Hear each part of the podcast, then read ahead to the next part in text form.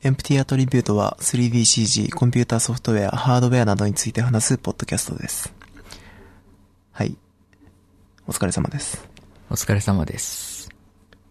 あのー今までは YouTube で生放送を配信して、それの、まあちょっと録音したものを別にまとめて、そのポッドキャストに流してたんですけど、今回は、今回から、その、YouTube でやるってた、その生放送を、もうやめちゃって、えっ、と、ポッドキャスト一本でやっちゃおうかなと思ってます。そうですね。慣れあんまりましたしね。YouTube で、そう、YouTube でやってる理由も、うん。あんまりないかなと思ったんで、今回からは、ポッドキャスト一本で、頑張ります。よろしくお願いします。よろしくお願いします。はい。はい。今日えねっ、とね、はい。あの、SMS、ショートメッセージってあるじゃないですか。スマホの。あ、はい。あれに、佐川から、お客様宛てに荷物がありましたが、ご不在のため持ち帰りましたみたいな。はい。詳しくは下記をご覧ご覧くださいみたいな URL が貼ってあって、はい。なんか見たことあるな、これと思って。調べたら、やっぱり、危ない系の、ああ、やつで詐欺系の。そうですね。まだこんなのあるんだなと思いましたね。なんか、最近ちょっとツイッターとかで、あのーんたくえっ、と、着払いで荷物が届いて、それ受け取っちゃうともう返せないから、うん。みたいな感じの詐欺にあったみたいな人が、今日ツイッターで見ましたけど、えー、まあなんか、うーん、なんか、いろいろ整備されてるように見えて実は人間の良心で保ててるモラルみたいなものがあるんだなと思思うね。その、アマゾンとかのルールって。はいはいはい。うん。なんか、やろうと思えばこんなことできちゃうんだよな、確かにって、ちょっと思いましたね。うん。怖いですね。怖いです知らなね。かったら普通に押してたかもしれない。え、もう押したら一発でなんかあるんですか？いや、押す、押すと、なんかアプリをインストールさせられるらしいんですよね。はそのアプリをインストールすると、いろいろ危ないみたいなあ。はあ、めんどくさいですね。ですけど。まあ、押さないのが一番です。なるほど。まあ、注意喚起をしときましょうっていう感じですね。うんうん。うん。なんか前回からのスパンが割と短めなんですけど、いつもに比べると。はい。なんかちょっと話したいことが、えー、いくつかあったってことなんで、ちょっと短めでそうですねね。どうですか？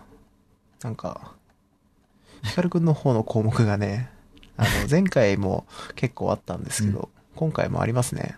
違うんですよね。今回、あの、ななんですかその、あの、違うんですよ。別にいいですよ、項目数が多いこと自体は。悪いことじゃないですよ。モバイルワールドコングレスっていう、あの、はい世界のモバイルの展覧会みたいなのがあって、はい。それで一気に溜まっちゃったっていうだけの話です。なるほど。そうですか。はい。しょうがない。じゃあ、しょうがないですねう。んはい。僕も今回なんかちょっとその、えー前回の話してた、ちょっとアンリアルエンジンの話の続きとか、あとは、えー、G ブラシの話がちょっとあるかな。その話が、まあ中心というか、実際に試したわけじゃないんですけど、その話をしていきたいなっていう感じですね。なるほどじゃあ。ちょっと僕の話からしていいいいですかね？最初は？そうですね。そんなに多くないんで、うん話しちゃおうかなと思ったんですけど、えー、リンク自体は前回と同じなんですが、えー、アンリアルエンジン4.22の、えープレビューが今公開されてて、今プレビュー4が出てんのかな？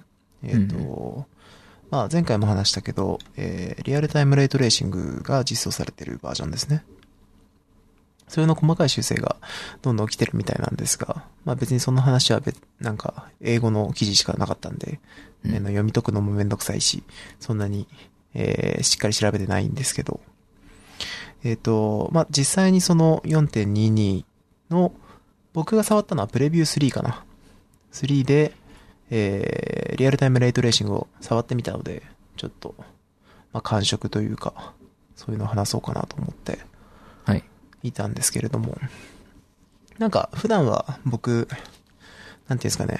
うん、今ちょっとやってるのが、いろいろ特殊で、まあ、アニアレンジンってもともと静的なベイクのシャドウに依存するソフトだっていうのは多分先週、先週というか、前回も話したんですけど、まあ、今やってるのは割と動的なシャドウを中心としてる、まあ、どっちかというと建築とかそっち寄りの作り方うんで。すよね。そういう感じの、えー、ライティング調整をしてるんですよね。今僕がよく案件とかそういうのでやってる調整の仕方がっていうのが。うん。で、そね。えーその時にやっぱ問題になるのが、あの、二次バウンスとか、その光の調整みたいなものに、ものが、その、いわゆるライトマスボリュームに依存しない形でなんとか作んなきゃいけないんで、まあ普通にやろうとすると、エンライテンとか、そのすごい高価なツールを使ったりしなきゃいけなくなるし、あの、アンリアレンジンが前から公開してた VXGI とか、そういうツール、あの、なんか、ボクセルベースで、あの、二次バウンスの計算をするみたいなツールがあるんですけど、うん。あの、そういうツールを使うと処理的にかなり重くなってしまうから、まあ、実際のところ実用的ではないっていうところで、やっぱ頭悩ましてたんですよね、ずーっと。うん。だけど、ちょっとそれで、まあいろんな要望もあって、ちょっと触ってみようかなと思って、4.22のリアルタイムレートレーシングも触れてみた。ちょうどよく、その、僕の後ろの席にああるんですよね、その RTX が。ありますね。そう。で RTX2080Ti があったので、うんじゃあこれを使ってみようかなと思って、あのーやってみてたんですけど、結構面白いですよ。そうですか。まあ見てましたけど、ちょっと、だいぶ綺麗でね。そうですすね、ちらっと。うんいい感じよっていう風に、ヒカルくんを呼んでみたんですけど。うんうんうん、なんか、うーん、まだその、コンソールコマンドで、えっ、と、パラメータをコントロールするだけの簡易的な感じなんですけど、うん、なんか、意外と調節効くし、うん、そんなに悪くはないなと思いました。開発の初期からあれを組み込むことを考慮して作るとどうなのかな。まあ、ちょっと、それにしても、積んであるのが、積んであるのだったから、だから 2080Ti だから、うん。まあ普通の GPU でどれぐらい耐えられるのかっていうのはちょっとわかんないですけど。うん。そうですね。ただ、まあまだ、ちょっと僕が作った別のシーンとかに組み込んでみようかなと思ったんですけど、うん結構頻繁に落ちたんで、うんそのあたりは何が原因なのかなっていうところで、ちょっと今探ってる感じですね。うん。うん。でも、その、まあそれこそ二次反射の反射回数とか、そういうのもきちんと制限かけられるし、まあ当たり前だけどう、んうん。その辺、すごい少なめに使って、その、光の簡易的な二次バウンスの表現として使うみたいな感じだったら、使えたりしないかなっていうのは思いましたね。結構うん。悪くはなかったなっていう感じですね。ベイクできるならベイクした方が綺麗らしいですけどね。その、二次バウンスの表現的には。そうですか。うん。ただ、ね。反射表現に関してはかなりやっぱすごいですね。うん。あのーまあ、反射ですよね、主に。そうですねどっちかというと、うん。リフレクションの表現。今までって、アンリアルエンジン、完全なリフレクションとして、プラナーの、んその、なんつうか、板の、えっ、と、リフレクション用の板があったんですよ。あの、うん。完璧な反射をする板を作れたんですけど、それ使うと結構重たいんで、重たいのか、そうですね、重たいんで、えっ、と、まあ、比較的使われるのはやっぱり映像とか、あの、オープニングとかそういうところで使われるものだったらしくて、まあ、それがリアルタイムレイトレーシングだと、本当に、それに近い形で、完璧に近い形のうんリフレクションができるから、そういう意味では本当に、すごいなって感じですね。いいですね。言いましたけど、かなり正確だなという印象でした。うん。うん。あのゲームモードにすると運用できるっていうあれは、ちょっと僕もはっきり分かってないんですけど、まあどういう感じなのかな？なんかそのまま、ああいう仕様になるのかな？よく分かってないんですけど、うん。なんかゲームモードっていう G キーを押すと、ゲーム、なまあインゲームに近いような、えっ、と、状態でうん。作業ができるモードがあるんですけど、今そのゲームモードに依存してるんですよね、設定がというか。依存してるっていうの？はうーんと、うんコンソールコマンドとかで、えっ、と、まあそのレイトレーシングの設定をするわけですよ。あの、これはトゥルー、これはフォルスみたいな感じで、あの、機能を切ってったり、あの、引数を与えて、その、なんつうの？えーちょっと反射回数を決めたりとか、そういう設定をしていくわけなんですけど、普通の、えっ、と、よく触るエディター上の設定だと、それが反映されなくて、うん。えっ、と、それをゲームモードにして初めて、その設定が反映された状態で確認できるんですよね。なるほど。うん。なだから、ね。デフォルトの状態だと、なんか、全部がオンになってる状態。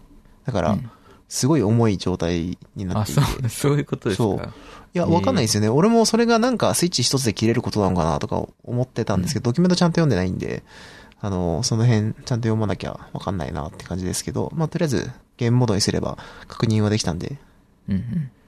こういう仕様なのかなって思いながら作業してましたね。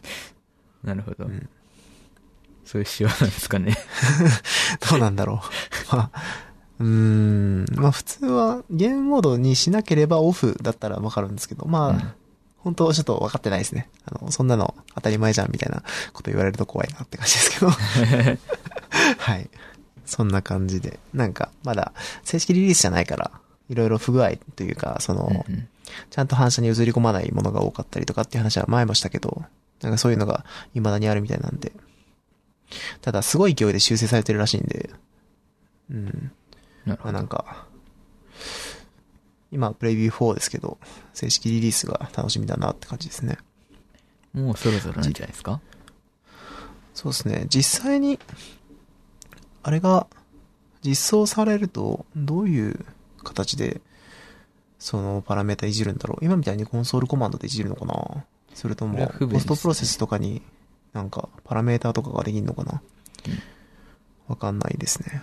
なんか、僕は、そのコンソールコマンドを、えっ、と、ブループリント化しちゃって、なんかその、いじれるようにしてる最中なんですけど、今、その、なんで、リアルタイムで。うん。うん。それのコンソールのコマンドを打ち込むプロブループリントを組んでるうんるんですけど、なんか、まあどうせ後で実装されるんだろうなと思うと、ちょっとめんどくさい作業なんですよ。そうですね。だから、うん。その辺も便利に作ってくれると嬉しいなと思いながら、はい、やってました。うん。なるほ多分、次の放送ぐらいまでには4.22正式リリースとかになるんじゃないかなとか思ってるんで、そしたら、その時にまた話すかなって感じですね。ど。うんうん。はい。アンリアルは以上です。まあ、あと、アンリアルは以上っていうか、アンリアルについての話で言うと、最近むちゃくちゃブループリント触ってるんですよ。おうん。ブループリントマンになったんですね。そうなんですよね。ブループリントマスターに おはまだ慣れてないんですけど、なるべく。慣れてはいないんですが、そうなるべく努力をしている最中で。まあでも、結構、うん、だいぶ良くなってきたかな。いろいろ分かってきたかなって感じはしますね。うん。なんかデザイナーが使う分の量分だったら、かなりいい感じなんですけど、うん、はい実際にそれでゲーム組んでみると、やっぱり、いろいろもうちょっと理解しなきゃいけないことがあるな、という感じではありますね。でもまあ、今はガンガンゲーム作るの楽しいっていう感じですね。いいですね。いろいろ作ってみてます。うんあの作ってましたトレーニンね。グメニューとかやったり。そうそうそう。うん。そうですね。うん。はい。今後に期待ですね。期待しててください。なんか、どっかでね、できたら発表したいですね。うん。ぼちぼち、こう、インプットだけじゃなくてね、アウトプットがしたい時期なんですよ。なんか承認欲求が足りないそうで。すね。満たされてないですね。満たされてないですか。そうだね。承認されたい。はい。ブログでも始めれる。ばいいんじゃないですか。いやー、技術系ブログね。あれはね、豆なしとかやるべきなんだよ。自分には向いてない向かないで。すね。うん。あれは、ちょっと、そうですね。あ自信ないですね。そうですよねあの、やめる自信がありますね。うん。1で終わりそうです。一番最初の投稿で。そうですね、うん。うん。そういう危険性が高いので、だったらやらない方がいいだろうという感じですね。と？あと、もう一個が、えー、G ブラシ2019がちょうど昨日だか一昨日だかに来たんで、その話しようかなって感じですね。来ましたか。で、これは、ちょっと今までと、えー傾向の違うアップデートがあったんで、えー、その、紹介っていうか、まあみんな知ってるだろうけど、G ブラシなんて。う。うんん。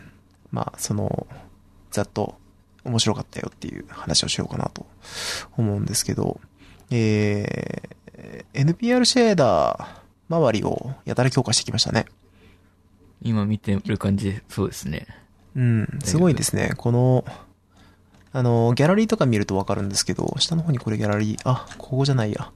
ここじゃなくて、えー、2019のページがあるんですけど、そのページとか行くとわかるんですけど、ギャラリーとかがあって、そのギャラリーを見てると、まあ、かなり、その、絵に近いというか、まあ、フォトショップでのリタッチのやりやすさみたいなワークフローとしてもなんか改善したみたいなことをなんかどっかで読んだような気もするんですけど、なんか、かなり良くなったなーっていう印象はあります。なんかう、ん。スケッチ的なシェーダーもそうだし、なんかカスタマイズできんのかな？よくわかんないんですけど、うん。なんか、みんな、思い思いの NPR シェーダーを組んで、あの、自分の作った造形物にアサインしてたっぽいですね。なるほど。なんかあの、一番表立って上に出てくる映画、田島浩二さんって、はえっ、と、ハリウッドとか、うん。あの、カナダの方で活動されてる、あの、割と僕らと同年代ぐらいの、あの、コンセプトアーティストの方がいるんですけど、その方の作品とかがドーンと出てきてたんですけど、もっとさすがって感じでしたね。だいぶ絵ですね、これは。いやー、すごいですよね。うん。これは結構胸熱な感じがしてます。うん。で、あと、えー、そうですね。なんかざっと読んだ感じだと大きいのは、えー、リメッシャーのアルゴリズムが良くなったっていうことなんだと思うんですけど、はい。えー、その辺が、まあ、割と僕も人生で何何度かこれに救われてるんで、リメッシャーに。はい、あの、より救われる機会が多くなるのはいいことだっていう感じですね。早くなるんですかね、しかも。そうですね。なんか、良くなったみたいですね。うん。で、えー、で、今回最大のアップデートがですね、はい。あの、サブツールをフォルダ分けできるようになったというね、え、待望の、すごいじゃん。全ユーザー待望の機能が実装されてですね。なぜなかったんだという。あのーポリグループに分けてですね、こう、自動分離すると、あの、10とか20じゃ済まないようなパーツ分けが自動でされて、地獄絵図となるあの G ブラシの、G ブラシがとうとうフォルダ分けができるようになったっていうのは、やっぱり大きいニュースなんじゃないかなと思いますすねごいで。すね。はい。これは、もはや G ブラシじゃないですよ。うん。これは素晴らしいですね。まあなんか、マスクとかカラーとかいろんな機能実装されたみたいですけど、うん。まあ、フォルダに比べれば、些細な変更かなと思いますね。じゃあ全体的にいいアップデートっていう感じですね。そうですね。なんか、ちょっと、あのー細かいところに手が回るようになってきたのかなって感じですね。うん、うなんか今まで結構雑多な、というか、大きいアップデートが多かったけど、うん。なんか、より、いなんていうの、ユーザビリティの高いというか、うんなんか、そういうアップデートが多い感じですね。あと、コンセプトアーティスト向けなのかな、やっぱり。その、NPR 表現とかを強化してきたのは。にそうですね。うん。そういう系で使そう方が多いんですかね。まあ、多いでしょうね。なんか、これから先を見据えて、どういう風に使われていくかっていうところで。うん、うん。うん。まあ確かに、そういう使い方する人はすでに一定数いると思うんで、いいですね。僕も久々にやりたくなりました、G ブラシ。おマヤすら最近触れてないんですけど。はい。っていうところで、まあ、比較的明るい話だったかなって感じですね、今回は。いいですね。うん。技術的には僕は胸熱って感じです。うん。なるほど。そんな感じですあか。と、テックじゃないですけど、うん。まあ、その、前にちょっとさらっと話した、テックスタジアムっていう、ああ、そっか。はい。あの、通ってたんですよね。その、土日に、えー、やってくれてるそのセミナーみたいなものがあって、うん、うん。そこでその、アンリアルエンジンの基礎技術、まあ、プログラミングだとか、えー、ブループリントだとか、そういうところの、を1ヶ月半みっちり土日やってくれるみたいな感じのセミナーに通っていて、でようやく今週の、えー、月、ん？月曜日にうん最終課題発表してきて、帰ってきたぞと。ー お疲れ様で。そうですすね。いやー、結構大変でしたね。うん、大変そうでしたね。多く、多くは語る前って感じですけど。そうですね。あの、うんでも、本当に、今言ってよかったなって思いましたし、うん。なんか、サボり癖がある自分としては、土日にああやって、強制で、強制的にやらなきゃいけない状況を作るっていうのは結構いいことだと思ったんで、確かに。あの、今回のことに限らず、土日、ちょっとさすがに全部埋まってしまうぞ、家事をやる時間とかもなくなってしまったんで、もう本当にきつくて、それが。そうなんですよね。あの、普段から、その、土日は出なきゃいけないし、平日も課題やんなきゃいけないしで、あの、もう本当に隙間がない状態だったんで、うん。だから、まあ、せめて、土日どっちかだけは何かやるって決めて外に出るとか、そういうのは悪くないなと思いましたね。そうですね。うん。寝ちゃいますからね。なんもないそうですね。と。起きたら夕方みたいな。そうですね。うん。耳が痛い。でも、まあ、とりあえず今回の講義を終えて、僕もともとデザイナーだったんですけど、ちょっと今会社としてもその、僕自身がその、割とテック寄りというか、テック寄り？えっ、と、テクニカルデザイナーとしてやるつもりはないんですけど、その、どちらかというと、しっかり一回、えー、プログラマーの方に踏み込んでいきたいなと思っているので、うん。あのーまあ、そっち寄りな、その、しばらくはデザインがちょっとわかる、あのーうん素人プログラマーとして、ちょっと頑張っていこうかなっていう 感じですね。なるほど。うん。そうですね。ただ、直近で知識の多いブループリントとかに仕事が寄りそうで、ちょっと、まあそうですよね。うん、難しいなとは思いますが。なるほど。そうですね。。なんで、まあ今後、ちょっと、努力の方向性が変わってくるんですけど、うん。まあ将来のことを思うと面白いなって感じです。うんうん。うん。ちなみにこれって毎年やってるんですか？テックスタジ毎年どころか、なんか、次がもう決まってるみたいな。オ。あ、そう。そう。ね、っていうか、それこそ4月とかからスタートなんじゃないのかな？わかんないけど。えー、うん、じゃあ、なんか、年に、年に3回やってる感じなんですかね。結構、2、3回どころじゃないのかもしれないですね。わかんないけど。うんうん。うん。なんか、でも、本当に、えー、受けられる人受けた方がいいと思いますね。あの、なんか、もし、ただ、結構前知識が必要で、うん。正直僕は、ついていけたかっていうと結構微妙なんですよね。あの、でもう少し知識があったらきっと得るものももっと大きかったかなとは思うんですけど、うんうん。でもそのプログラマーとして一応やってる人とか、あの、そういう人がもし受けられたら、ああの中の、あの中のって言っても皆さんからしたら多分わかんないけど、その、なんていうのかな。うーん、50%でも理解できれば、もうん。ともと理解していることであれば、多分、全然、吸収率が違ったかなーっていうのは僕個人の感想ですね。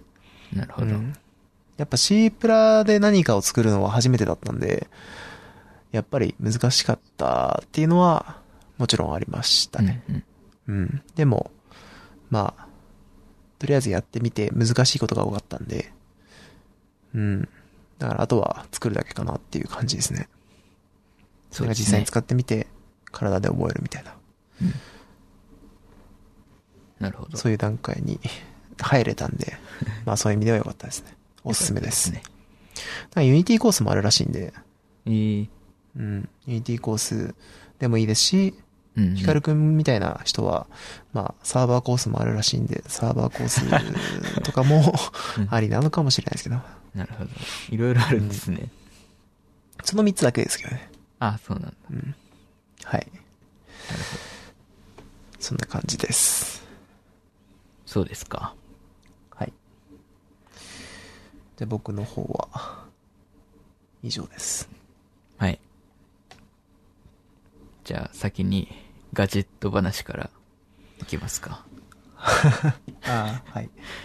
前回あの、坊主を、坊主のスピーカーを買って、はい。だいぶ欲が満たされたかなと思ってたんですけど、ちょっと自そう分のですよね欲をね、甘く見てました。そうですよね。もう、坊主買ったばっかりですもんね。よく考えたら。そうなんですよね。うんそうでしたね。あの、はい。Kindle Oasis っていうのがあるんですけど、はい。前、Kindle Oasis の、えー第8世代を使ってたんですよね。前までは。で、はい。それがね、すごい気に入ってたんですけど、はい。若干不満点があって、うん。うん、まずその、なんですかね、専門書とか技術書とかを読むときに、ちょっと画面がちっちゃいとか、あとは、微妙に動作が遅い。微妙にというか普通に遅い。う と、あとは一番大きいのは容量が足りないっていうところですね。4ギガしかなかったんで、ちょっと絵が多い本とかだと結構かさばるんですけど、そうするともう容量が少なくて入らないみたいな。うん。で、そんなことを思ってた時にですよ。アマゾンのセールでね、Kindle が安くなったんですよね。5000円引きになったんですよ。そうですね。そうですね。普段は多分34,980円とかが、はい。まあ、2万円台に、2万9000円いくらになったっていうんで、はい。まあ、それがあれですね、その 32GB の Wi-Fi 広告なしモデルを買ったんですよ。うんはい。いや、32ギガはでかいですね。いやー、そうですね。うん容量をまず気にしなくていいっていうのと、うん。あとは、まあ普通に大きいし、見やすいはい。のとうん、早いのと、まあ、読んでる、その、読み、読み、ななんていうの？読みやすさ？本の読みやすさは、だいぶ上がった感じがありますね。ああ。うんそうですね。ただちょっとね、まあなんかレビューでもあったんですけど、はいバッテリーの持ちがあんまり良くない。ああ、そうですか。そうなんですよね。うん前の Kindle Oasis 第8世代だと、えっ、と、ケースの方にバッテリーが内蔵されてて、本体の方にもあって、ケースにもあって、でケースをくっつけてる間は、だいぶ電池が持つ感じだったんですけど、新しい Kindle はね、バッテリーが一体になったんですよね、本体側に。はい。ただ、Kindle の Oasis ってちょっと変な形状で、普通の Kindle よりだいぶ薄いんですよ。うんその分バッテリーが入らないようになってて、うん。それでね、うんと、試しに、すごい明るいところで、はい。画面明るくして6時間読んでみたんですけど、はい。35%ぐらい減りましたね。ああ、Kindle とは思えない感じですね。そうですね。うん。あともう一個いいとこがあって、あの、はい自動で 明るさを調整できるんですよ。へえ。あの、触って自分で手動でやるんじゃなくて、自動で明るさが調整されるんですけど、明るいところで読むと、すごい明るくなるんですよね。バックライトが。それも、いいところでもあり、悪いところでもあって、うん。そうですそれよね。もあって35%減りましたね。で6時間読むと、もう100%から一気に65%ぐらい。なるほど。うんうん。ヒカルくんのそのヘビーユーズに耐えられるかというとちょっと微妙ではありますね。うん。なんで今2つ持ち歩いてます？そう、使い分けはできないんですか？うんあのね、古い Kindle ね、ちっちゃいんで、すごい軽いんですよ。はい。130g ぐらいしかないんですよね、多分。あの、本体だけだと。それがめちゃくちゃいいんですよね。それがすごい良くて。うん。なんで、使い分けはできるんじゃないですかね。新しい方はね、194g プラスケースが 100g ぐらいなんで、300g ぐらいですね。僕が言ってるその使い分けっていうのはそう、うん両方持つ必要があるかっていうところあそういうこと？なんですけど、はい。うん。なんか、まあでもそうですよね。資料読みたいときは必ずしも家だったり電車って決まってるわけじゃないですもんね。そうですね。うーん。まあ、普段リュックなんで、あんまり邪魔とは思わないんですけど。なるほど。まあ、でも買ってよかったですよ。早いんで。まあまあでかいですもんね。そうそう。大きいのが良くてう。んそうかそうか。でもまあ、悪い買い物ではないんでしょう。そう読書量からすれば。うんそうそうそう。はい。そうですね。まあ、一番よく使うのが Kindle なんで。うん。今後の目標は32ギガ埋めるですね。32ギガ埋めるはだいぶですね、多分。はい。いや、でも、やりましょうよ。うん埋めちゃいましょまあ、埋まるでしょうけど。何年か使えば。う。オアシス使い始めてからどんぐらいでした？最初の2年ぐらいですね。2年か。なるほど。今全部で何冊ぐらい読んだんですか？オアシスで読んだのは、130、140弱ぐらい。ああ、それで結構埋まっちゃうのか。なるほどね。そうですね。いや、でもあの、うん。中に入ってるの200冊ぐらいあって、ああ、なるほど。積み本がいっぱいあるんで、そうですね。200冊で、もうあと、数百メガしかないって感じでしたかね。いつか200、あれですね、お互いの積み本の中、開いて、あの、なぜ買ったかわからない本をあげたいですね。そうですね。いっぱいありますよ。いっぱいありますよね、多うん分。あるある。僕も言うて積み本多分40冊ぐらいあるんで。んなんで買ったんだろうっていうのはねありますね。若。干怖い、開くのが。そうですね。はい。まあ、安かったからとりあえず買っといたけど、実際これが理解できるようになるの何年後だろうみたいなことが結構ある。うんうんうん。そうですね。まあでも、いいんじゃないでしょうか。はい。いいですよ。あとね、ファブリックケースいいですよ。布ケース。い軽いんですか？や、なんか、持ち心地がいいです。単純に。あの、裏までファブリックなんですよね。なんで、あの、冷たくないというか、うん。冬でも。なんか、いいですね。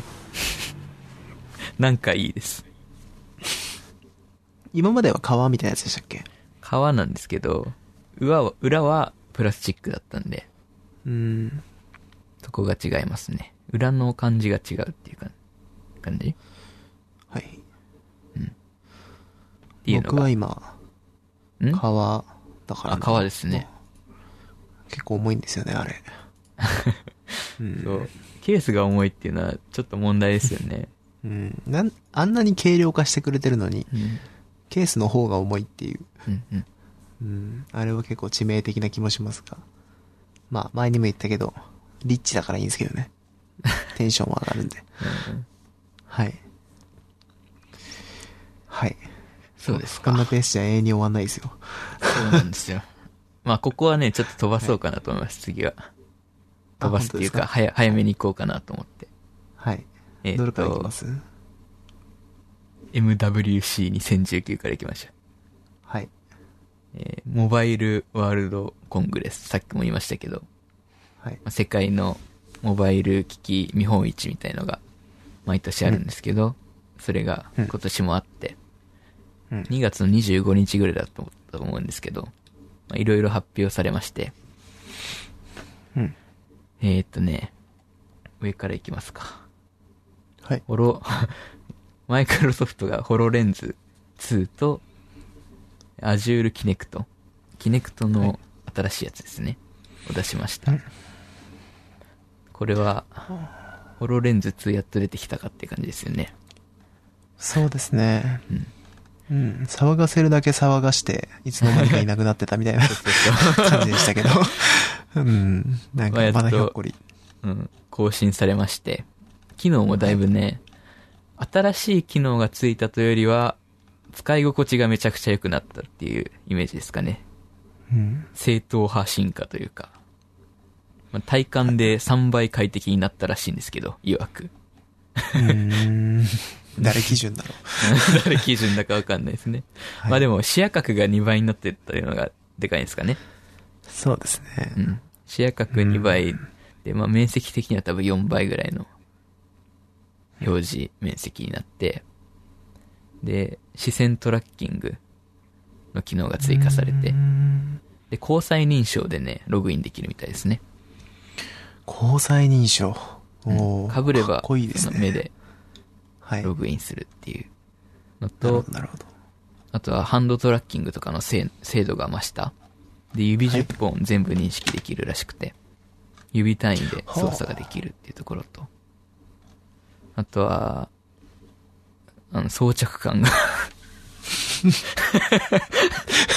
上がった。まさかのあ。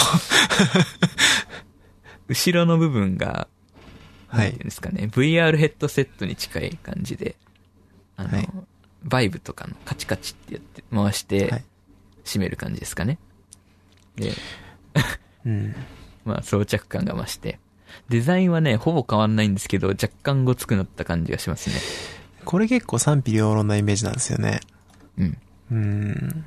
なんか、えー結構スマートだったじゃないですか。そのそうで、すね。ホロレンズ1って。うん。うん。だから、2になってちょっと VR 感出たというか。そうそうそう。帽子っぽくなったというか。うん。そうですね。なんかデザイン的には若干古臭くなったというか、うんなんか隣の部屋がドシンドシンやってるな。音入ってたらすいません。うん。はい。まあ、なんですかね。デザインよりは、その使った使いやすさを重視したアップデートだったのかなっていう感じで。はい。で、CPU もね、前はインテルのアトムっていうのを使ってたんですけど、今回からはクアルコムのスナップドラゴン850ですね。あー、変えたんですね。変えましたね。アームになりました。あ、アームに。強いですね。まあ、アトムより省電力で、しかも性能も高いんで、もしかしたらバッテリーも寿命が上がるのかもしれないですけど、バッテリーについては何も言ってなかったんで、バッテリーが後ろについてバランスが良くなりましたとは言ってましたけど。それぐらいでしたねバランス悪かったのかな。まあ前が重くななっちゃうと、バランスが悪くて、もっと重く感じるみたいのを軽減するために、だと思うんですけど。うん。で、850は別にそんなに性能がめちゃくちゃ高いわけじゃないんですけど、その代わり HPU っていうその専用コア、専用のプロセッシングユニットを搭載してて、マイクロソフトが開発してるやつですね。で、これが、その、センサーがいろいろついてるんですけど、ホロレンズに。そのセンサーの情報を全部統合して、まあニューラルネットワークとかを多分使って、環境を把握したりとかするみたいですね。補助機能的に。プラスで、なんか、なんですかね、今回は結構クラウドとの連携っていうのを押してきてて、うん。クラウドと連携していろいろできるようになるみたいな。スペーシャルアンカーっていう情報空間を、その、いろんな人とクラウドで共有するツールとか、あとはリモートレンダリングで、その、なんですかね、マイクロソフトって Azure っていうクラウドサービスやってるんですけど、うん。まあそれ上で多分重いポリゴン数とかのモデルをレンダリングしたのを、そのホロレンズの方に送って、1、うん1億ポリゴンとかでも描画ができるみたいな、なみたいで。すね。と、プラスで出てきたのが、Azure Kinect ですよ。うん。それは繋がってる話だったりするんですか？まあ、繋がってなくはないんですけど、うん。一応これ、そのホロレンズとキネクトと連携していろいろできるような想定にはなってるみたいですね。うーん。で、キネクトってもともと Xbox についてたというか、Xbox のアクセサリーとして売ってた、そのカメラ、はい。モーションキャプチャーとかができるカメラだったんですけど、まあそれが今回、今回というか、一回ね、販売終了して、キネクト自体は結構人気あったんですけど、でそれからだいぶ落とさなくて、満を持して、アジュールキネクトとして復活するっていうね。これは、でも、Xbox 用ではなくて、か後継機ではない感じで、その、商用向け、商業向けの装置に変わってきたみたいですね。なんか用途としては医療向けとか、その患者が転倒するのを防止するとか、転倒したのを検知して、で、特徴としては、その Azure と直接コネクトできるみたいで、パソコンを返さなくてもクラウドと連携していろいろできるっていうセンサーですね。かっこいいですね、これ。そうですね。ちょっとかっこいいですよね、これ。そうですね。なんか、かわいい、かわいいかっこいい。はい。まあ、その、クラウドと連携しなくてもいいけど、まあ連携すると、さらにいろんなことができるように設計されてますよっていう感じでしたうー。んで、このキネクトをいっぱい買って、はい。それを連携させたりもできるみたいで、連携して精度を上げたりとか。はあ、なるほど。なんで、医療向けとか、ロボティクスでそのロボットにくっつけたりとか、で、そっち向けみたいですね。主に。なるほど。まあ、それ以外にもいろいろできると思います。っていう感じでした。マイクロソフトは。なんか、これを使ったデバイスが出てきて初めて驚く感じかな。そうですね。。ううんん。サービスがまだ僕ら、的には実感湧かないですね。うん。まだ個人向けではないんで、そうですね。うん。まあ、なんか面白いことうんできるといいなって感じですね。そうですね。なんかいろいろできそうな感じはしますね。そうですね。うんなんか、使う人次第かなって感じ。はい。で、スマホがまたいろいろ出てきちゃったんですよね。また、最近出過ぎじゃないですか。はい本。当にね。まあ、ノキアがまず、ハスコラフォンみたいなね。あの、カメラが5つぐらいついたハスコラみたいなスマートフォン出してきました。ギャグでしょうーん。はい。で、LG が、その、ジェスチャーでいろいろできる。適当だな。説明が適当ですけど。多分、まあの、前面に深度カメラとかいろいろセンサーがついてて、はい手のひらをかざして、その、ログインしたりとか、うーん。なんかジェスチャーで、つまみをひねるような動作をすると、ボリュームが上がるうん。操作ができたりとか、っていうような、まあ、ちょっと新しい、新しいフォンが出てきたって感じですね。あとは、LG って HTC。うん。すいません。僕あんまり詳しくないですけど、LG ってスマートフォン今までも強いんですか？うん、強くはないですね、特に。一応出してはいるけどっ日本では特にていう感じ、うんあんまり聞かないなと思って。最近なんじゃないですかね。ああ、なるほど。日本で聞くようになったのは最近ですけど。うんうん。うんはい、話の腰を折ってすいませんはい。それで？で、えー HTC が仮想通貨最適化フォンみたいなのを出してきましたね。かっこいい。何これ？そう裏側が透明になってて、はい。そうですね。CPU とか書いてあるんですよね。うーん。なんか、こういう、なんかデジモンの、あの、ん携帯ゲーム機ありましたよね。うんうん うーん、いいですね。まあ、これはなんか仮想通貨に最適化された電話らしくてですねまあちょっとどういうことかわかんないんですけど。まあ仮想通貨ってその秘密鍵があるわけですよね。はい。一人一人。はいその秘密鍵を安全に管理できる構造になってるみたいで。はい。多分、うんその、ハードウェア的に保護された仮想環境みたいなところに鍵を置いておけるみたいな、そういううんフォンなんでしょうね。なるほど。結構人気あるみたいですよ、これは。売り切れ状態みたいな。ああ、そうですか。うん。ええみんな好きなんですね。面白いのが販売価格が仮想通貨で 提示されてるあっていう。あ。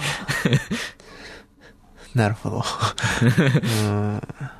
意外と安かった気がしますね。みんなやっぱ透けてんのが良かったんでしょうね。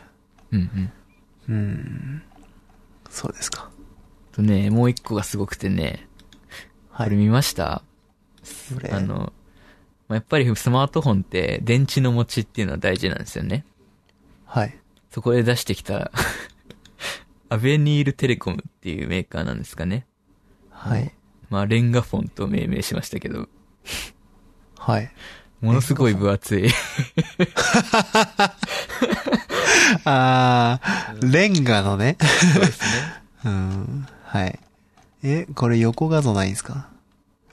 ものすごい分厚くて、これが2.7、ん ?2.7 センチとかあるんですかね。2.8マかジっすか？28ミリあって、まあ、フル充電に1回3時間かかるんですけど、はい。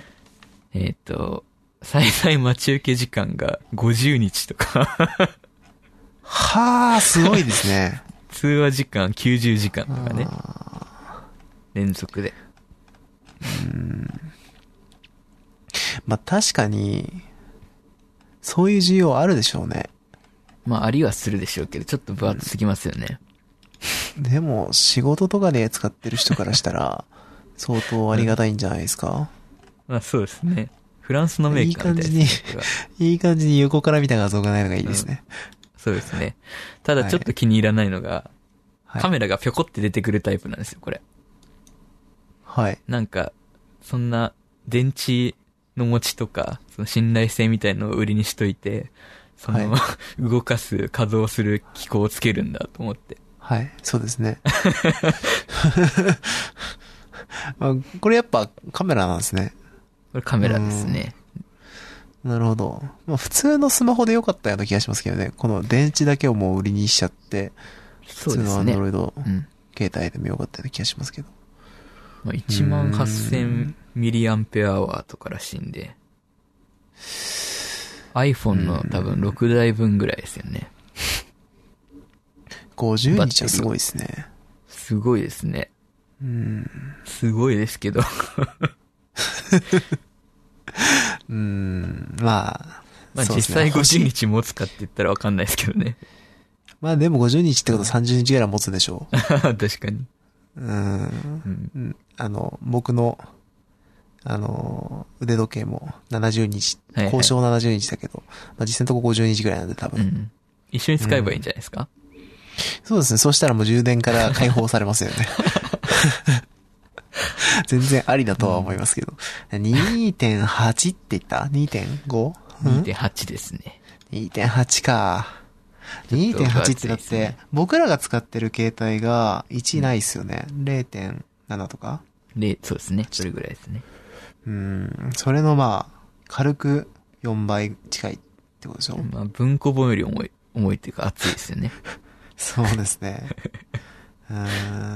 ちょっと そこまで来るともうう、んグリップとかつけててほしいですよね。ああ、そうですね。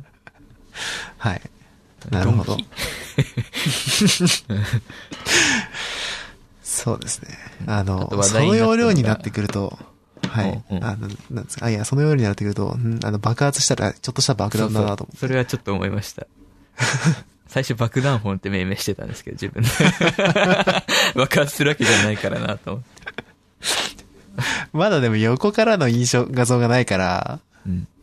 うん、ちょっと見たいですね、横からの画像。調べてください。はい。あと話題になったのが、ファーウェイの折りたたみスマホですね。そうですね。見ました、まあこれ。見ましたよ、一応。その、画像だけって感じですけど。うんサムスンより薄い感じしますよね。なんかデザインが意外とスマートでいいですね。そうですね。スマートですし、なんか意外と使いやすいのかもと思ったような気もしなくもない感じで、好印象でしたけど、ちょっと高いですね。まだちょっ30万ちょっとしますね。うんちょっとかな。うん、そうですね。あのー、でもなんか、あ、そうですね。まあ、一通り聞いてからにしようかな。うん。うん。まあでも、これ、これぐらいなんですけど、これは。ああ、そうですか。なんか、ちょっと噂で聞いたのは、折り目つくみたいな話を聞いたんですよね。うん、それは、ちょっとしょうがないところはありますけどね。まあ、そうなんでしょうね。うん。そこら辺が改善してくるのが、第2世代、第3世代なんでしょうね、きっと。うーん、そうですね。なんか、ただ、これに関しては、開発続くのかなとも思ってしまう感じはあるんですけど、どれぐでらい、もなんか、このメイト X って読むんですかね、これ。10じゃないですよね。メイト X っていうらしいんですけど、この折りたたみスマホは。はいこれを見てると、ちょっと未来が見えてきた感じがしますね、自分的には。まあでもかっこいいですよね。ありですよね、これなら。ね、シャオミだし。いや、僕がさっき言ってた、あ、ファーウェイか。ファーウェイか。これファーウェイか。間違えた。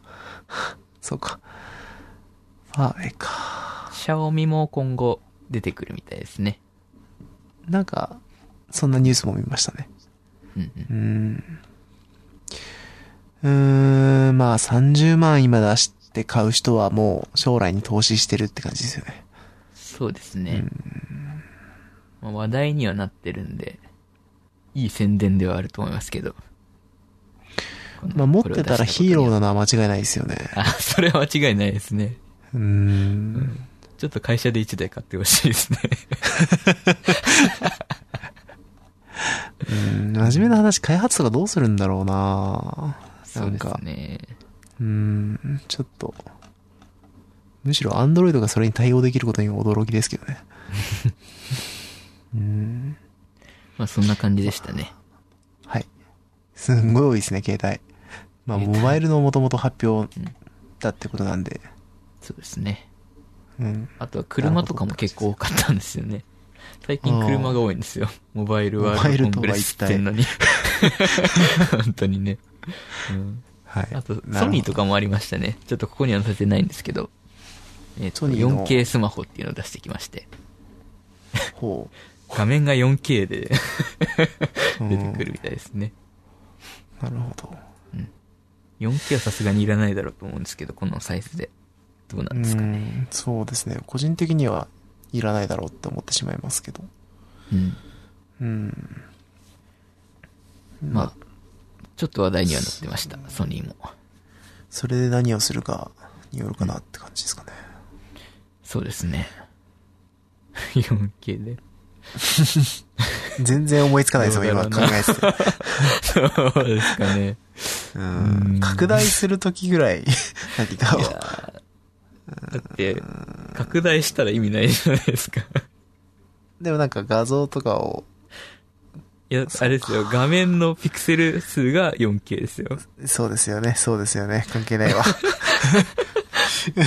うん虫眼鏡で見るときとかは意味あるかもしれないですね。そうそうですね、でも。まあいいや、うん この話題をしましょう。うんこれ以上はい。うんびっくりするぐらい思いつかないですね。はい。ね、まあ、何かしらの答えがあるんでしょう、ソニーには。うん。まあ見据えてんのかもしれないですね、なんか。うん。うん。と、えー、ポスト K、やっと話せるんですけど、ちょっと、タイムリーじゃなくなっちゃったんですけど。まだ募集してるんですか、これ？あ、もう全然してます。あ、そうなんですね。K っていう、えっ、と、スーパーコンピューターですね、日本の。はい。あれの後継機が、はい。2020 20年だったっけ ?21 年か。21年に稼働するんですけど、それの名前を今募集してまして、ちょっとね、考えてるんですけど、いいのが思いつかないです。なるほど。ちょっと、これはは出してみたいな。撮ってほしいですね。うん。なんだろうなこれだって、出してさ、当たったらさ、俺がこの名前考えたって言えるんですよ。そうですね。うん。なんか、もらえたりはしないんですよね、きっと。そうですね。もともと、K っていうのはどういう由来でしたっけ？一形回1秒間に計算できるとか、そういうことだったと思いますね。はいはい。なるほど。なんで、今回は何回計今回算できるんです100か、ね、形なんああ、なる100ほ形っていうのが、まあ、一番つまんない答えではあるんですけど。ど。そうですね。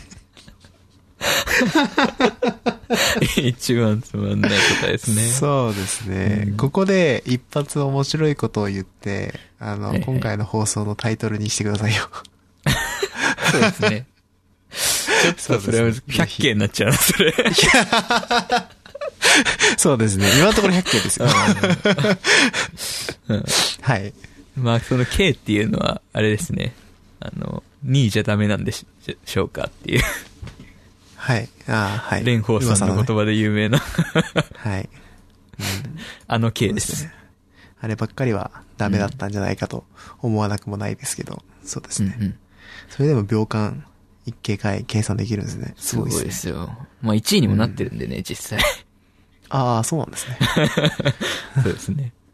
なるほうん。2012年に出てきて、今の1位は、っていうか、日本の1位は、多分、東大が持ってる東大が持ってるというか、何が持ってるのかわかんないですけど、東大に、東大に置いてある AI 橋渡しクラウドってやつ。これがはい、世界7位で日本1位のスーパーコンピューターですね。で、K が出てきたら、ポスト K が出てきたら、まあ、1位になるんじゃないかっていう、世界1位になるんじゃないかっていう期待はあるんですけど、今のところ。まあ2年後ですね、稼働は。でちょっと気になったんで、構成を調べてみたんですけど、ど。はい。まあね、一番注目なのはね、CPU ですよね。はい。今までね、あの、まあ富士通がやってるんですけど、これは。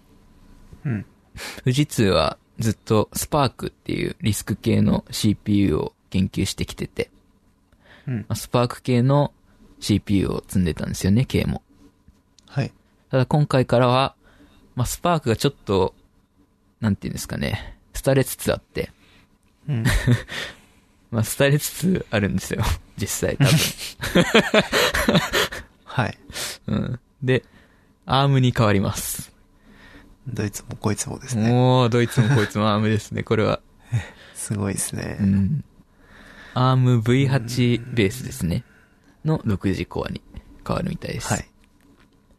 うんで、まあ、 Arm のいいところはやっぱりユーザーが多いところで、ユーザーが多いということは、動作するソフトウェア資源が多いんで、まあ、無難な選択であるのかなっていう感じはしますけど、意外と調べたところですね、まだ、その、スーパーコンピューターみたいな、HPC って言うんですけど、ハイパフォーマンスコンピューティングの分野では、アームは全然まだで出てきてなくて、ほー。スーパーコンピューターのトップ500っていうランキングがあるんですけど、はい。それの上位にはまだ全然アームはなくて、まあ、インテル AMD が60%ぐらいなんですかね。上位だけだと。で、IBM のパワーっていうのが、これもリスク系なんですけど、これが30%ぐらいで、残りは独自 CPU みたいな感じでした。アームがね、これで1位になったらすごいですよね。そうです2021ね年。まあちょっと先のさ話なんで、それまでにまた出てきちゃうかもしれないですけど。そうですね。うん。うーん。で、なんか、アームと一緒にいろいろ開発してたらしくて CPU も。うん。SVE っていう、その、スーパーコンピューターでも使いやすいベクタ演算用の拡張命令がついてたりとか。あとは、もともと、確か2019年稼働予定で見てたらしいんですけど、開発当初は。うん。それがずれたのが、この7ナノプロセスを採用するらしくて、CPU に。多分これの これのために2年待ったんじゃないかっていう説が大きいですかね。なるほど。で、なんかスパークだった頃、というか K だった頃は、昔の K は、その全部富士通で CPU も開発して、で、日本で設計して日本で製造してたのかな。製造はちょっとわかんないですけど、多分日本の、あ、あれだな、三重に工場があったんですよね、確か。うーん。そこで生産してたんですけど、まあいろいろあって、三重の工場は売ることになり、あ、そうなんですね。そうですね。で、まあ TSMC が製造する、んだと思うんですけど、ちょっとわかんないです。うーん。なんか結構、悲しいというか。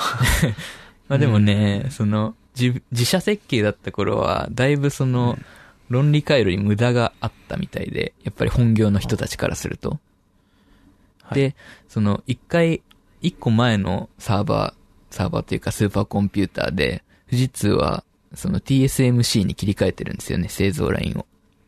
うーん。そしたら、だいぶ効率が上がったっぽいんで、まあ、良くもあり悪くもあり。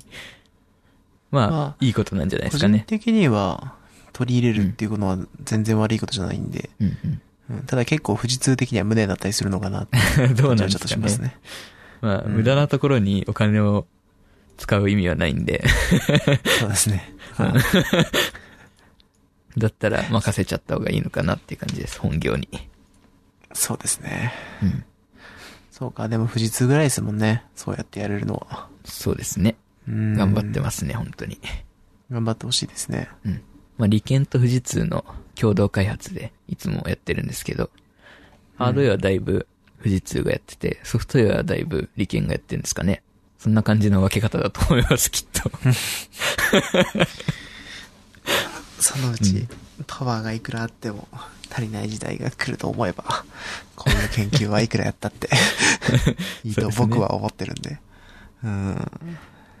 で、その、スーパーコンピューターに一番、一番なのかはわかんないですけど、重要な部分として、そのスーパーコンピューターって、いっぱいコンピューターをかき集めて、それをつなげて、まあ、並列で演算するみたいな、大雑把に言うと、はい。でっかい一個のコンピューターとして計算させるっていうものなんですけど、うん。そこで一番重要になってくるのがですね、その、コンピューター同士をどうやって接続するかっていうことですよね。はいその、いかに効率よく、無駄なく、で、しかも可用性が高くて、その壊れづらいというか、壊れても動くように設計するかっていうところで、そこで K ではですね、豆腐インターコネクトっていうのを採用してたんですよね。豆腐？まあ、豆腐ですね。まあ、豆腐って、まあ、えっと煮てもあの、焼いても、切っても豆腐じゃないですか。はい。え、あ その豆腐の、もともと言葉で豆腐なの？そうですね。ああ、そうですか。一応、何も言う英語的にも、その、トーラスフュージョンインターコネクトっていう名前らしいんですけど、まあ、豆腐の語源は、豆腐です。大豆の豆腐です。ああ、らしいですはい。そうなんですね。うん。なんか、6次元メッシュトーラス構造によって、いろいろ、可用性が高くて、スケーラビリティも良くて、はいい。ろいろいい接続方式らしいですね。これは。で、今回もその豆腐インターコネクトを、はい。馬鹿にしてるじゃないですか。まあでもいね、や、なんか、ちょっと面白いなと思って。うんはい。その、壊れても動くっていうのはだいぶ重要で、スーパーコンピューターとかだと。はい。例えば、なんですかね、10万時間に、10万時間に1回壊れるコンピューターを10万台並列で動かしたら、1時間に1回壊れる計算になるわけじゃないですか。はい。その1時間に1回壊れたらやってらんないんで、うーんまあ、壊れ、どこかが壊れてても動くっていうのがうんいいところですね。豆腐インターコネクトの。うん。うんうん。きっと。なるほどね。そうなんでしょう。まあちょっと難しいことはわかんないですけど。すごいらしいですよ。今回もその豆腐を強化して、豆腐 D っていうんですかね。フリー。豆腐2とか3を経由して多分 豆腐 D とかになってるああ、なるほど、ね。わかんない。強そうになりましたね、豆腐。まあ、豆腐すごいんですよ。多分。うん。なるほど。だいぶすごいらしいです。最初聞き間違いかと思いました。うん。うん。アームっていうのはいいですよね。そうですね。アームのかっこいいこと。ね。これであれですね。その、5年後ぐらいに今度リスク5積んできたら面白いですね。うーん、そうですね。なんか、そうなったら、ヒカルくんの思うツボみたいツボってなんですか？な。いや、なんて、うん。なんか、ほら言っただろう感がありますね。そうですね。はい。まあでも、あの、未来は明るいなって感じですね。まあ、名前募集中らしいんで、ぜひそうです、ね。我こそはという。ね。自分も応募してみますんで。僕も考えて何しようかなみようかな。うん。全然思いつかないですけどね。どうしてもなんか K にかけようとしてしまうのは、これは悪いところですね。まあ、後継、後継？うーん。後継とかどうですか？ああ、そうですね。僕もこうだしね。うわはい。うん、な、K、K、でもな、まあ、こういうのはパッと思いつくもんでも、まあ、パッと思いつかなかったら一生思いつかないもんでもありますけど。うん。そうですね。そうですね。そんな感じでしたね。いいですね。今回は以上ですかね。テックは。うん。なんか、そう楽しみだなでも発表多いなって感じ。うん。発表多いですね。まあ、発表はいつも多いんですけど、うん。世界中でやってるわけですからね。そうですね。この前カメラのはい。世界一みたいのもありましたよね。確かうん。それはあんまり僕はちょっと追ってないんですけど僕は、僕はあんまり知らないですね、その辺は。うん。多分、話してもらっても、へーしか言えない感じになってしまいますけど。うん。そうですか。なるほど。じゃあ、雑談でもしようかな。雑談しますか。うん。またなんかオーバーウォッチ入ってますけど。そう、オーバーウォッチがね、いや、なんていうんですかね。いや、僕が話したいのは、オーバーウォッチがこんなことあったんだよ、すごいんだよっていいう話じゃなくて、うん。3年経って今、新キャラと新マップ出て、さらに19キャラ性能改変するってすごくないですか？っていう話を したいっていう。すごいですね。19キャラ？そう、今回のアップデートで、なんか、19だっけ ?18 だか19だかちょっと覚えてないんですけど、あのーほぼ全キャラに手が加えられたっていう、しかも結構根っこの仕様変更もアーマーっていう、えっ、と、その、防御性能の、えー周りの仕様変更があったりとか、うん。まあ、ぜほぼ全キャラ手が加えられた感じですね。これがなんか、うーん、別に細かく話すつもりは全くないんですけど、なんか、ここに来てそれだけの大きい変更をするっていうその考え方がすごいなと思って。うんうん。今なんか大会やってるんじゃないでしたっけ？オーバーウォッチリーグですか？そうですね。あのーまた、せシーズン2が、えっ、と、2019年のうん。シリーズが始まって、今3、4戦終わったところですね。ええそれはもうすご大い熱いん会ですけど。中にもはい。う変わ、仕様が変わるっていう感じなんですか？えっ、と、大会の方は多分、というよりは、えっ、と、ゲ、普通のゲームの方もそうなんですけど、うん。大きい仕様変更は、そのシーズンが終わらないと、えっ、と、反映されないんですよ、多分。あの、ランクの方には。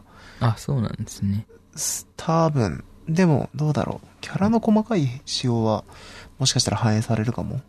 でも新しいキャラはあれですよね。その大会中に出てきたんですよね。うん、たただまだ、えっ、と、一応は、まだ PTR というか、えっ、と、仮実装の方なあ、んで、そうなんですね。そうですね、これから実装されるんですけど、なるほど。まあ、新しいキャラはでも実装されるでしょうね。あー大会中に。うんうん。そしたら、もしかしたらでも、リアルタイムで対策しなきゃいけないんですね。いや、凄まじいですよ。今、その、ちょっと細かい話をすると、ゴーツ環境っていう、その、タンクがすごい強い時代なんですよね。うん。あの、3タンクって言われるような、その、タンクが3人出てきて、まあ、3タンク3ヒーラーって昔流行った構成なんですけど、それに近い構成になってて、で、それの環境を止めるべくして新キャラが出てきたんですけど、うん。そいつがもう完全に環境変更のためだけに出てきたキャラなんで、うん、なんかプロの人は大変だなって感じですね。なるほど。うん、そうですね。あれはなかなか、うん。な、まあ、でも、見てる側からすると結構熱いですけど。今までなんかね。あの、ディーバが、あの、自爆を飛ばして3人ぐらい死ぬみたいなシーンばっかりだったんで、うんうん。うん。それがなくなってくるのかなと思うと、胸熱ではあるんですけどね。そうですね。あの、オーバーウォッチはいいぞっていうお話です。いいですね。ずーっと楽しめますね。最近は、でも本当それ以外の話になると、あの、ヒカルくんとマイクラをまた始めた以外は、ちょっと始めてまたやんなくなっちゃったけどね。そう、僕がその忙しかったんで、うんあの、まあ、もう一回やりましょうよ、また。そうですね。うん。まあ、ようやく終わったんで、うんテックスタジアムの方も、もう一回、マイクラとかもやりたいですね。うんうん。でもなんかそれ以外のことにおいては、あんまり最近は、そのゲーム作りばっかりで、うん。はなんか反応しましたね。そうそう、聞こえました？そう、毎回放送中に一回ぐらい反応しますね。うん、何なんだろう。はい、そんな感じです。そんな感じですか。ヒカルくんの方も。今日趣味多いな。うんちょ。っと書き忘れちゃったんですけど、ゲームもあって、はいはあ、はい。最近ね、今更なんですけど、はいホライゾンゼロドーンをやったんですよね。あうん。あ、はい。それがね、まあ、絶対好きな感じだろうなと思ってたんですよ。発売当初から。でもやんなくて、まあその頃、はい。確か PS4 持ってなかったんで、まあ、やってなくて、で、この前、この前っていうか本当に先々週ぐらいから始めたんですよね。はい。ゲオですごい安かったんですよ。2000円ぐらいで買えたんで。うん、ああ、なるほど。そう。それで、やったらやっぱり面白くて、うん久しぶりにあんなにゲームにハマったなっていう話です。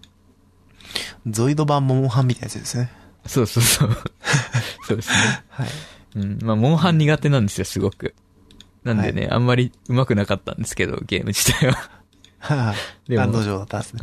うん。モンハンが苦手でも楽しめましたよ。あの、SF 感が強かったんでね、ストーリーが。ストーリーが結構しっかりしてて、ストーリーが楽しかったです。うん。SF 好きにはおすすめですね。そうですね。SF 好きなヒカルくんに定期的にポータルを勧めるんですけど、なかなかプレイしてくれない。僕は寂しいですね。やんなきゃな、ポータル。ポータルやりてはい。ああ、口だけ、口はこう言うんですよ。え。うん。あ口ではとなんだっけ、あれ。あれも買ったんですよ。名前また忘れちゃったけど。違うか。あね、の、アンダーテールパワードスーツで戦うやつ。買ったんですよ。アンセムかアンセム。はいはい。あれを今やってるんですけけど。ど。アンセムは僕、残念ながら買ってないので。うんうん。うん。あれはですね、まあ、なんですかね。日本語対応してないんですよ、まず。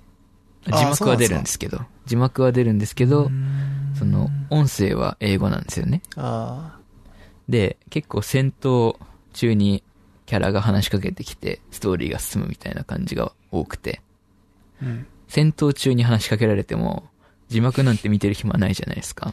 はい。もう何、何が何だか分かんなくなっちゃって。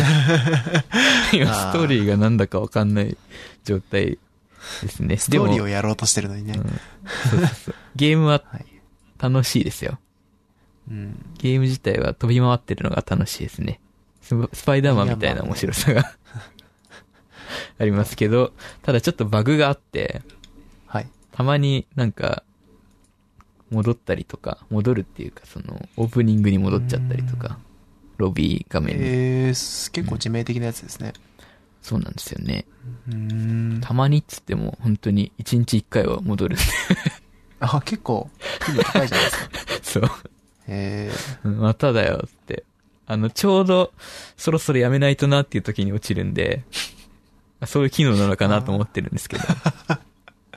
はあ、なるほど。いいじゃないですか、それはちょうどよくて。そうですね。そういう機能なんでしょうね、多分。アンセムタイマー。アン、アンセムでしたっけ？アンセムタイマー。ホライゾンゼロはどこが作ってるんでしたっけ、あれ？なんかね、よくし、よく知らないですね。ゲリラゲームス、聞いたことないな。うん。うーん。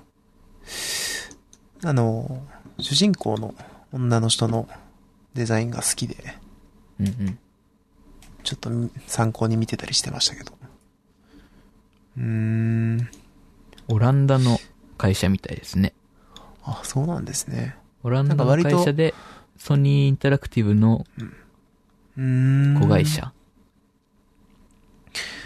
モンハンを参考にも作ったりしたらしいので、やっぱゲーム性は似てるっていうのはどこかで聞きましたけど。なるほど。うん。いいですね。なんか当時はグラフィックがものすごく綺麗で、うん、うん。その、スクリーンショットをいかに綺麗に撮るかみたいなのが、なんか初めて流行った気もしますね。あの、あススパイダーマンとかでさらにそれが強化されたイメージでしたけど、あ、はいはい。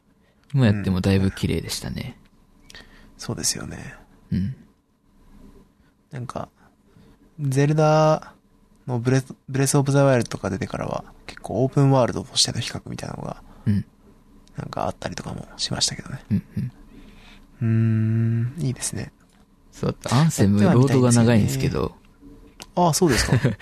めちゃくちゃロードが長いんですよ。え？プレステだからじゃないですか。あ、それはあるかもしれないですね。でも、このホホライゾンゼロはロードがほぼないんで、ああ、そうなんですね。うーん。いや、よかったですよ。なるほどアン。セムはちょっとわかんないです、まだ。アンセムは、うーん、なんか、人とやんないとなって感じはしますけどね。うん。まあ、人とやることができないんでね。まあ、でもどうしてもね、人とやんなきゃいけないんですよ、あれ。あ知らない人と。ああ、はいはい。そう、マッチしなきゃいけないんで。で、協力プレイみたいな。なんか、結構盛り上がってたのに、まあうん同じ会社が出した、Apex Legend っていうゲームがあるんですけど、そっちの方に人取られてるイメージがあ、そうなんですねあ。りますね。まあまあ、イメージですけどね。その、っていうか全員あっちに流れてる感じ、今シューターのにユーザーって、そういうイメージが僕的にはありますけどね。なるほど。どうだろなんですかね。バグがう。バ多いんですよトロワにそろそろ飽きた人たちが新しいゲーム性を求めるような気もするんで。うんうん。うん。で、ゲームはそんな感じです。はい。で、映画、アリータ見てきましたよ。ああ、アリータか、これ。アリータどうでした？ね、あの、原作知らないんですけど、はい。原作知らない自分から見たら、とても良かったですね。うん。うん。まあ、絵も絵もめちゃくちゃ綺麗ですし、テンポも悪くないし、まあ、とにかく主人公が強い系映画ですね。ああ、そうなんですね。まあ、あの、目がでかい独特のやつもすぐ慣れましたね。なんか、原作はガンムっていう日本の漫画なんですよね。確かに。はい。で、海外の洋題がもともとアリータっていうんでしたっけ？そうですね。主人公の名前が、何でしたっけ？ガリーって言うんですよね、確か。ガリ、ガリーだっけ？ちょっと間違えてたらすいません。そのはい、日本語版だと。ただそれが英語だとあんまりいい意味じゃなくて、アリータっていう名前に変えられてるらしくて。ああ、そうなんですね。らしいですよ。まあでも面白かったです。なんか2もやってほしいなって思いますけど。ちょっと映画館に見に行けるかはわかんないですけど、うんどっかで見たいなとは思いますね。うんうん。だいぶ綺麗ですよ。映像はさすが、アバター制作人だわ、と思いました。うん。そうですね。そんな感じですね。はい。やっぱね、ジョージ・ルーカスと相性いいんですよ。自分は。ああ、好きだった。ただ、ただ好きだった話ですよね。友達になれると思うんだよな。向こうがなりたいかは置いておいて。そうですね。あの、ジョージ・ルーカス友達になりたい人は多分たくさんいる。多分、はい仲いいと思うんだよな、俺と。なるほど。ルーカス。ルーカス。うん久しぶりに会いたいぜ、つって。はい。うん。まあ、そんな感じでしたね。そうです、小説、小説も今回2冊、二冊あって、うん。1個目がね、文字化っていうやつで、だいぶ前から読みたいなと思ってて、はい。ただ、Kindle 版はちょっと難しそうな感じだったんですよね。その、結構特殊な漢字がいろいろ出てくる。はそう、ユニコードに出てこない特殊な漢字がめちゃくちゃ多い本だったので、Kindle じゃ出てこないんじゃないかなと思ってたんですけど、半年前に出たんですよ。あ。はい。で、半年前に買ったんですよ。あで、半年間寝かせてて。そしたらね、この前、あの、日本 SF 大賞の、はい。あの、はい発表があったんですけど、はい。日本 SF 大賞になんと選ばれまして、文字家が。炎上とさんの作品なんですけど、この本は。あ、そうなんですね。そうなんですよ。まあ、読む時が来たかと思ってね。はい。熟して美味しくなった。そうそうそう。ちょうど、まあ、一週間ちょっと前ぐらいから読み始めて、はい。だいたい自分は小説2、3日ぐらいで読み終わるんですけど、これは1週間ぐらいかかりましたね。結構、対策というか。うん。なるほど。で、短編集なんですけど、すべてがね、その、文字について書かれた本になってて、なんていうんですかね。へ文字をいろんな視点で研究していった 物語みたいな。ーいいですね。うん。なんかこ、れはね、すごい面白かったですね。パッと聞いてる感じ、SF っていうのもなんか、定義が広いなって感じ。そうなんですけどね。そうなんですけどね。まあその、文字の歴史だったりとか、うん。その、成り立ちだったりとか、うん。あとは、ユニコードについてだったりとか、IME についてだったりとか、うん。うん。もう本当にいろんな視点から文字を書いてて、すごい、すごいんですよ、本当に。興味が。この人は、これを書けるようになるまでどれぐらい勉強したんだろうっていう感じの、はあ。なるほど。すごい作品でしたね。多分もう、本当に炎上党さんにしか書けない本なんだと思います。これちょっと興味ありますね。うん。読んでみたいな。炎上堂さん、そんな読んだことないっていうか、うん一個も読んだことないんですけど。うんうんうん。うん。結構不思議なというか、まあ面白い本が多いですね。他になさそうな感じの。と、もう一冊ね。うんこれ異世界系っていう本で、これもちょっと気になってたんですけど、えっ、と、書いた方がですね、まあ、あれですよね。麦原さんとか、桜木さんに続いて、また、言論スクール SF 創作講座の出身の方なんですけど、はい。これもね、すごいんですよ。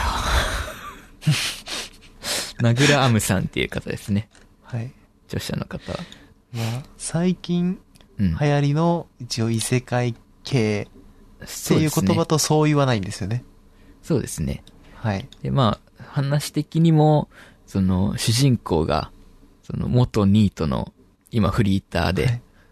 はい。で、その、ウェブの小説投稿サイトみたいなところ、はい小説家になろうみたいなところですね。はい。投稿してる、ちょっと人気のある作家なんですよ。はい。で、ある時から、その主人公が自分の書いた小説の中に、その、はい入れるようになっちゃって、っっていう話で、そこまでは聞いたことある感じが。まあ、その小説自体も、その主人公が最強で、うん。なんか美少女のヒロインが出てきてみたいな、はい。はい。まあ、よくある感じの、ナロー系小説ってやつですね。はい。みたいな感じなんですけど。うん。まあね、ちょっと詳しくは言えないですけどね。うん 蓋を開けてみればまあ大変なことになってましたね。はい。これは SF でしたよ。まあ、全然繋がんないですけど、そうなんですね。うん。これはね、良かったですね。最近の中でも一年を争うヒット作でした、自分の中で。もともと、あれですもんね、その、なぜか SF の人がすごい進めるような異世界ものがあるみたいな。そうなんですよ。だったんですよね。そう。またトビさんが 進めてたんですはい。うんあの、前におすすめされていた SF そうで作家のすねトビさんね。けど、結構、もうんう、すごい好きな日本の SF 作家の方がおすすめしてて。うんそれで、まあ読んでみるかと思って。そんなに期待せずに読み始めて。で、結構読みやすくてね、これは1日とか2日で読めちゃうと思いますね。はい。なんで、あんまり文字化とかは結構重いというか、結構本腰を入れないと読めない本なんで、軽い本が読みたい人にはおすすめですね。まあ、僕なんかはうん。SF の入門にはいいかもしれないですね。そうですね。もうその、最後の方とか読んでる時も、あれですよ。なんかすげえもの読んでる感じになる というか、ああ、そうですか。あ全然想像できないですね。ものすごいもの今を読み、読まされてるんじゃないかみたいな。へえ。うん。ちょっとこれは読んでみます。異世界もの好きとしては。異世界系っていう本ですね。異世界、そうですね。はい。超おすすめです。いいですね。そんな感じで小すかね。説は、最近読んでないで最すか？近、あんまり読めてないですけど、今、異世界系買ったので、早い。読みました？早いですね。ちょっとまた読書癖のきっかけになればいいですね。うん。そうですね。これはだいぶ読みやすいです。はいはい。そうですね。今日はそんなとこですか？そんなとこですね。じゃあ、満足しました。まあね。うんあれ？前回がいつでした？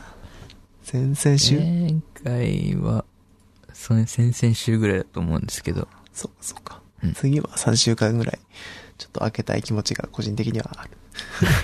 けど、まあまあまあ、状況によってね、うん。変わるかな。ちょうど2週間ですね、今日で。あ、そうですか。前回から。はい。えー、今回の放送は、エンプティアトリビュートの第7回の放送として、ポッドキャストの方にまとめる予定となっています。えー、そちらの方よかったらご覧ください。はい。じゃあ、今日は、ありがとうございました。ありがとうございました。お疲れ様です。